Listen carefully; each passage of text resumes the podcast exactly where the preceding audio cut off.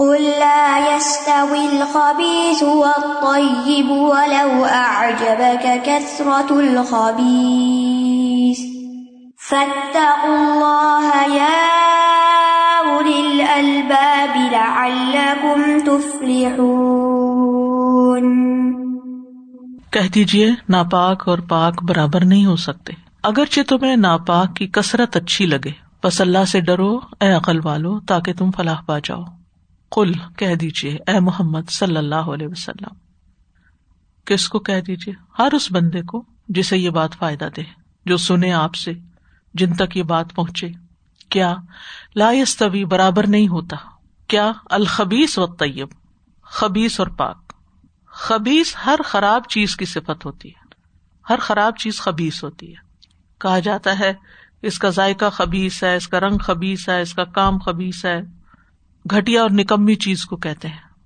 چاہے ظاہری ہو، چاہے حصی ہو، اس کا تعلق عقیدے سے بھی ہوتا ہے، اس کا تعلق افعال سے بھی ہوتا ہے۔ ابن عرابی کہتے ہیں ارب کی لغت میں خبص کا لفظ ناپسندیدہ چیز کے لیے استعمال ہوتا ہے۔ مثلاً، جس کلام میں گالیاں ہوں، وہ کلام خبیص ہوتا ہے۔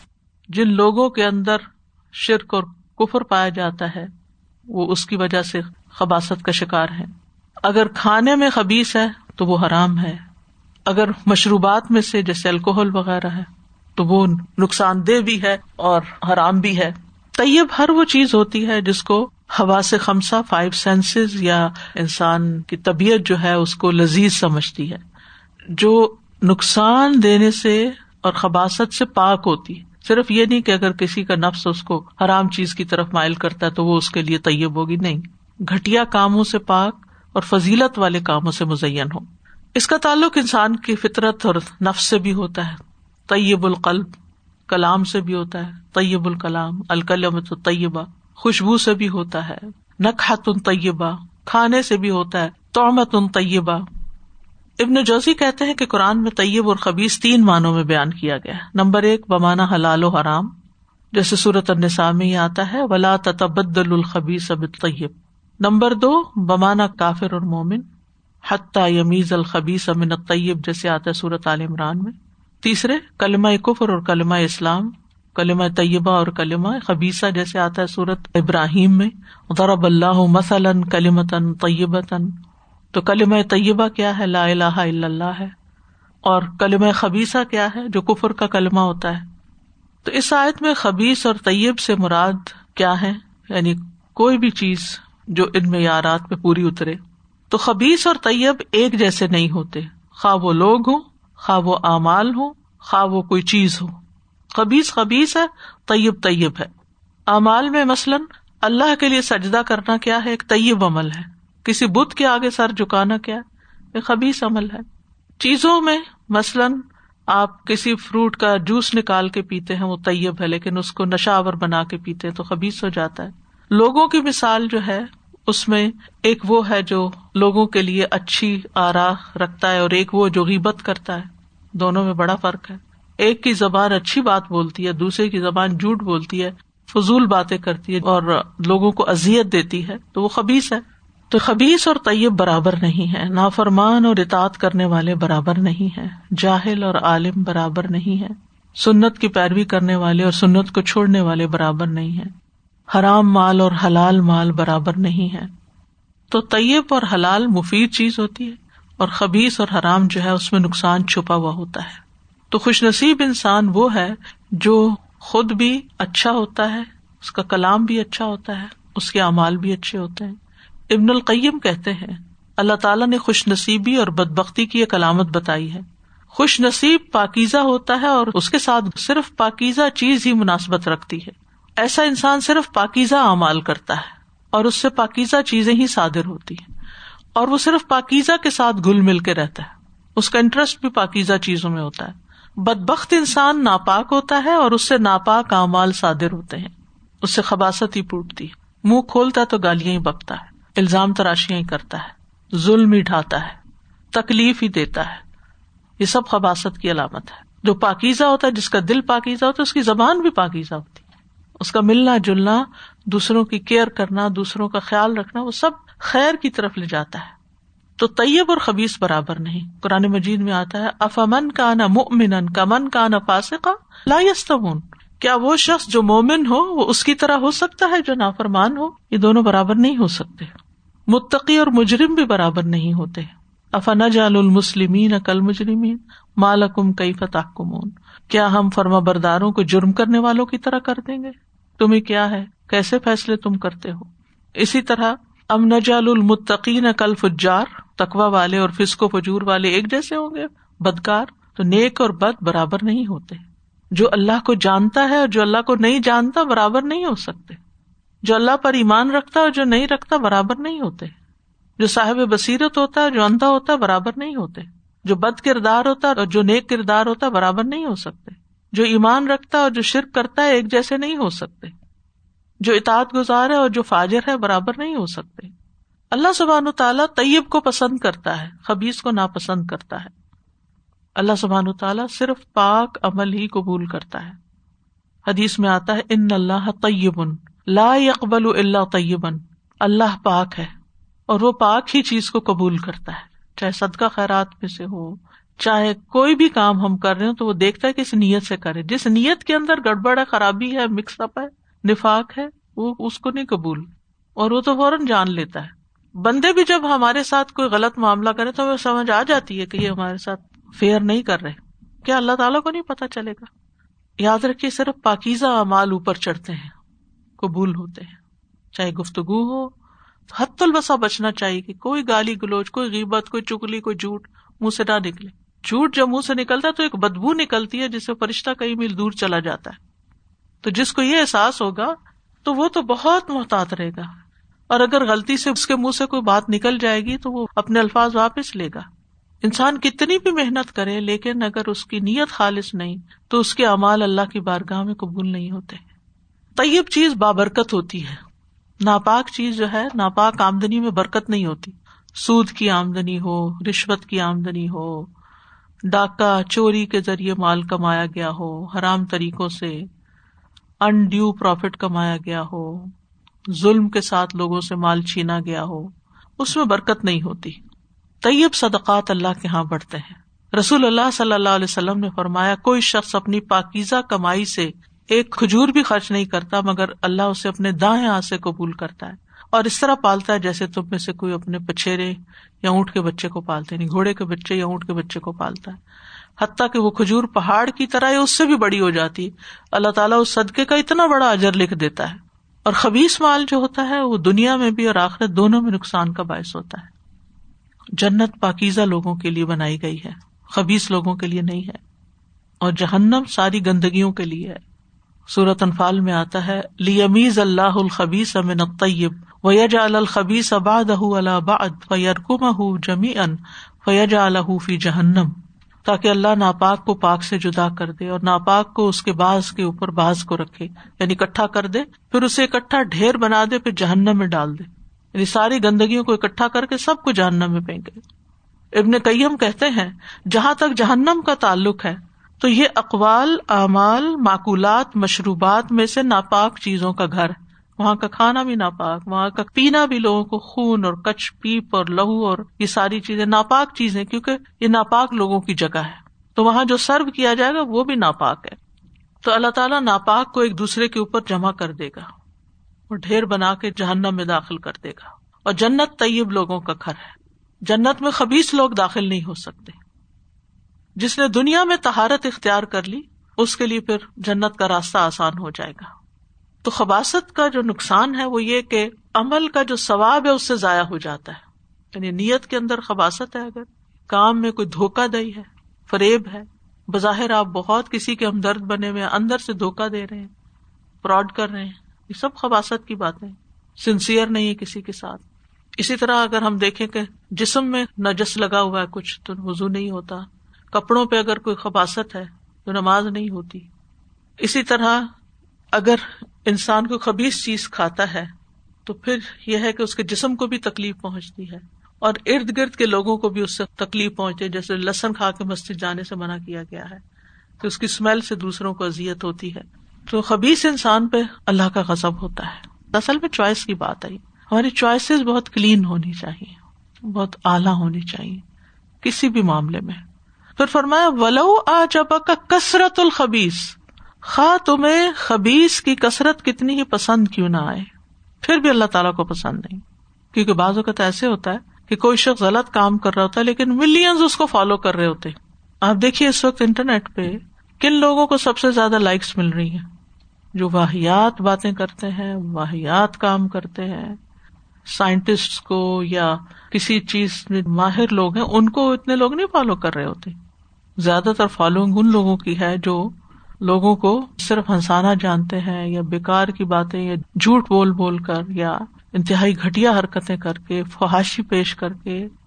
تو ولو آ جب کا کثرت الخبیس یعنی آپ نے اپنی فیس بک بنائی، اس پہ اچھی بات پوسٹ کرتے ہیں، آپ کو چند ایک لائکس ملتے ہیں۔ آپ کی کسی جان پہچان والے نے بنائی اور اس کے اوپر واحیات چیزیں پوسٹ کرتے ہیں اور ان کو بہت زیادہ فالوئنگ مل گئی۔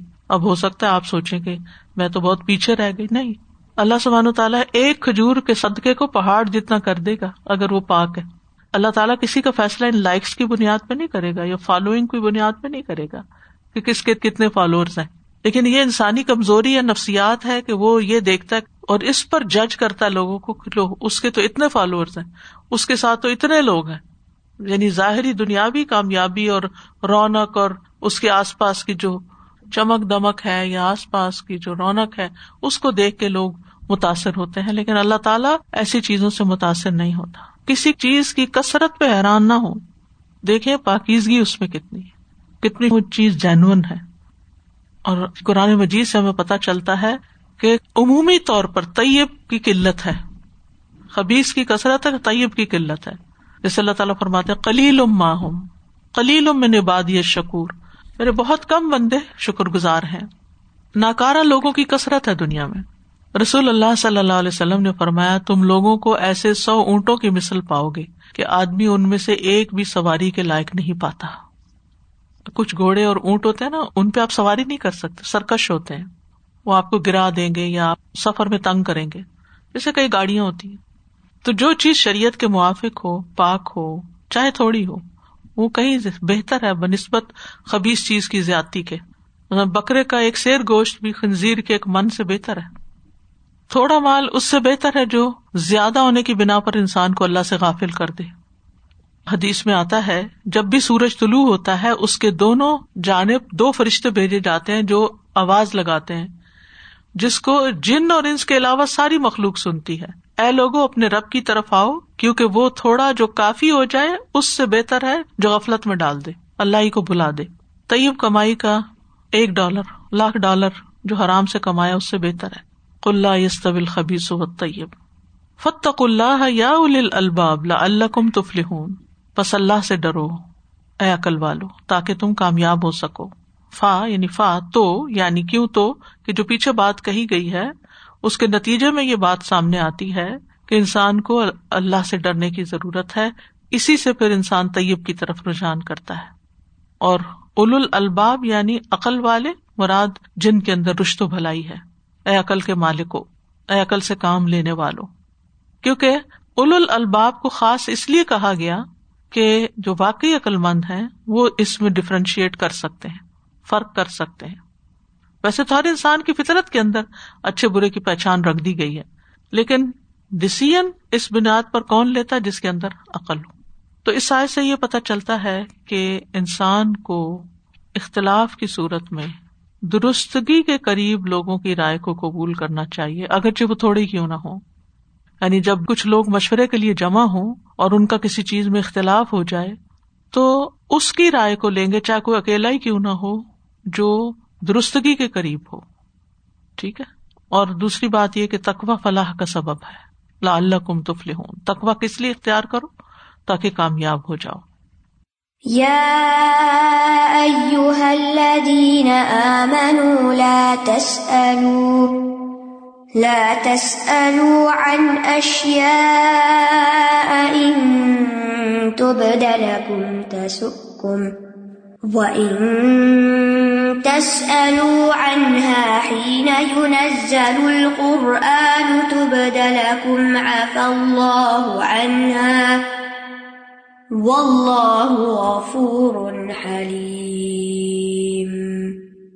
اے لوگ جو ایمان لائے ہو، تم ایسی چیزوں کے بارے میں سوال نہ کیا کرو۔ اگر وہ تم پر ظاہر کر دی جائیں تو تمہیں بری لگے۔ اور اگر تم ان کے بارے میں اس وقت سوال کرو جب قرآن نازل کیا جا رہا ہو، تو وہ تمہارے لیے ظاہر کر دی جائیں گی۔ اللہ نے ان سے درگزر کیا اور اللہ بہت بخشنے والا، بہت بردبار ہے۔ آیت کا شان نزول یہ ہے، ابن عباس کہتے ہیں کہ کچھ لوگ رسول اللہ صلی اللہ علیہ وسلم سے مذاق کے طور پہ سوال کرتے تھے۔ کوئی آدمی کہتا، میرا باپ کون ہے؟ کوئی پوچھتا، میری اونٹنی گم ہو گئی ہے وہ کہاں ہے؟ تو یہ کسی بھی انسان کے ادب کے خلاف ہے یہ بات۔ کہ ایک شخص کو اللہ نے رسول بنا کے تمہارے پاس بھیجا، تمہاری ہدایت کے لیے، اور تم اس کے ساتھ مذاق کر رہے ہو، اور اس سے ایسی باتیں پوچھ رہے ہو جس کا تعلق رسالت سے نہیں ہے۔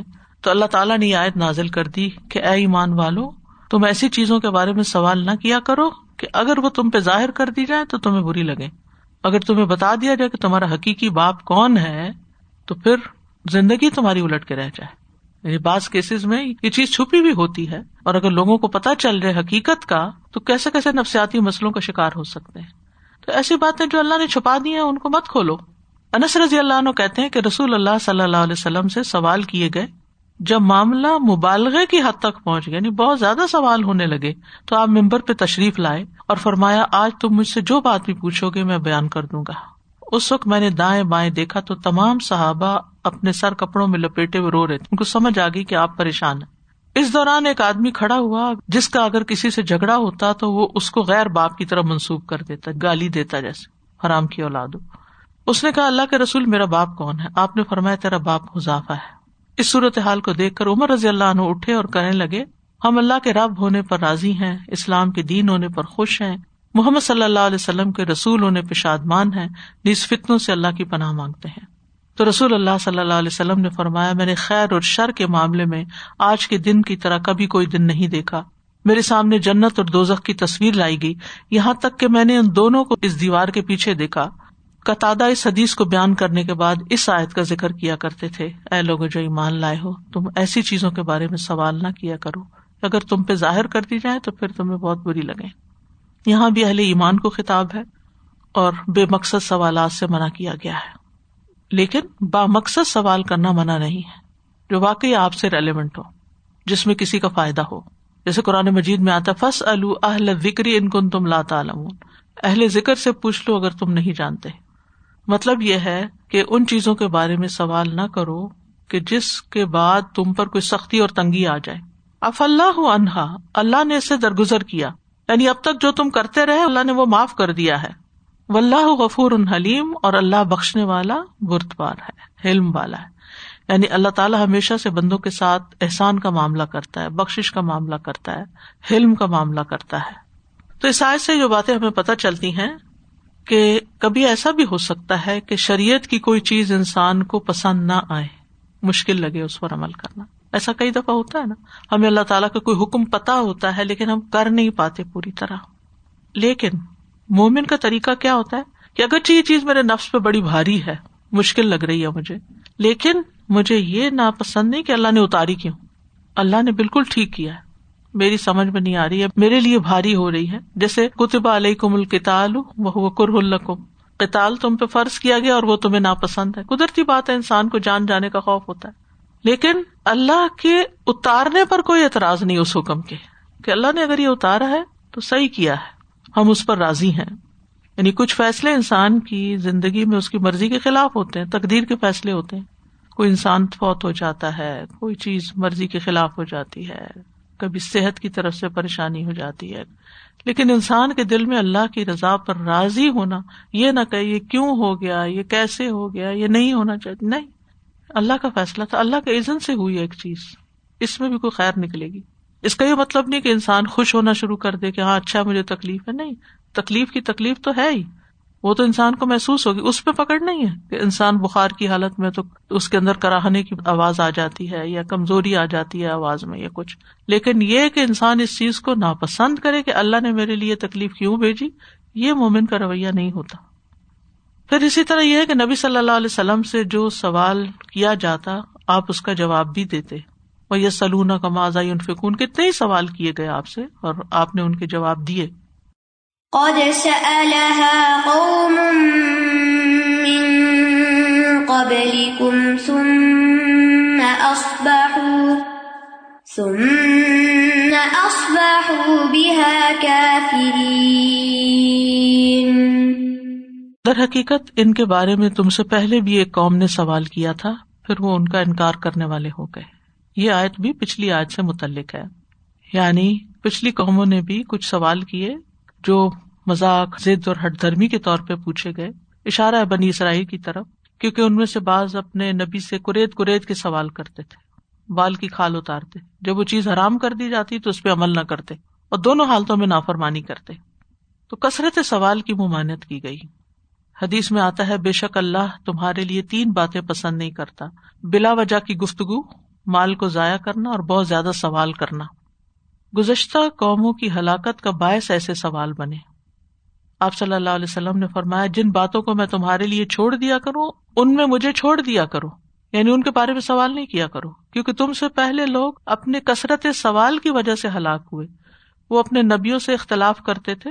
پر جب میں تمہیں کسی چیز کا حکم دوں، تو حسب استطاعت اسے اپنا لو، اور جب میں تمہیں کسی چیز سے روک دوں، تو اسے چھوڑ دو۔ انس بن مالک کہتے ہیں، ہمیں رسول اللہ صلی اللہ علیہ وسلم سے کسی چیز کے بارے میں سوال کرنے سے روک دیا گیا تو ہمیں بہت اچھا لگتا تھا کہ کوئی سمجھدار بادیا نشین آرابی آپ کی خدمت میں حاضر ہو، آپ سے وہ سوال کرے کیونکہ ان کے لیے پابندی نہیں تھی۔ تو ہم وہ جواب سنیں۔ اور کچھ مواقع پر آپ نے بے مقصد سوالوں پر ناراضگی کا اظہار بھی کیا۔ مثلاً ایک شخص نے پوچھا کہ گری ہوئی چیز کا کیا حکم ہے؟ تو آپ نے اس کا جواب دیا، پھر اس نے کسی اور چیز کا، پھر اونٹ کے گم جانے کا، تو آپ ناراض ہوئے اس پر کہ تم یہ کیسی باتیں کر رہے ہو۔ کھانے پینے کے معاملے میں بھی حلال حرام کے بارے میں بہت زیادہ سوال کرنا منع ہے۔ اور مسلمانوں میں سب سے بڑا مجرم وہ ہے جو کسی ایسی چیز کے بارے میں سوال کرے جو حرام نہیں تھی اور اس کے سوال کی وجہ سے آرام ہو گئی۔ اور اسلام کا حسن کیا ہے؟ کہ انسان لایانی باتوں کو چھوڑ دے۔ اور ان دونوں آیتوں میں سے پہلی آیت کا اختتام جہاں ہو رہا ہے کہ اف اللہ انہا و اللہ غفور حلیم۔ اب تک تم جو کچھ کرتے رہے اپنے نبی کے ساتھ، اللہ نے تمہیں اس پر سزا نہیں دی، پکڑا نہیں۔ اور اس سے پتا چلتا ہے کہ اللہ تعالیٰ بہت غفور رحیم اللہ علم لوگوں سے درگزر کرتا ہے، لیکن ساتھ ہی ان کی تربیت بھی کرتا ہے۔ اور حلیم کا مطلب برد بار ہے کہ لوگوں کی ناپسندیدہ چیزیں دیکھتا بھی ہے، لیکن فوراً سزا نہیں بھیجتا۔ ان کو توبہ کرنے کی مہلت دیتا ہے۔ واخر داوانا الحمد للہ رب العالمین. سبحان اللہم و بحمدک کا اشد اللہ الہ الا انت، استغفرک و و الیک. السلام علیکم و رحمۃ اللہ وبرکاتہ.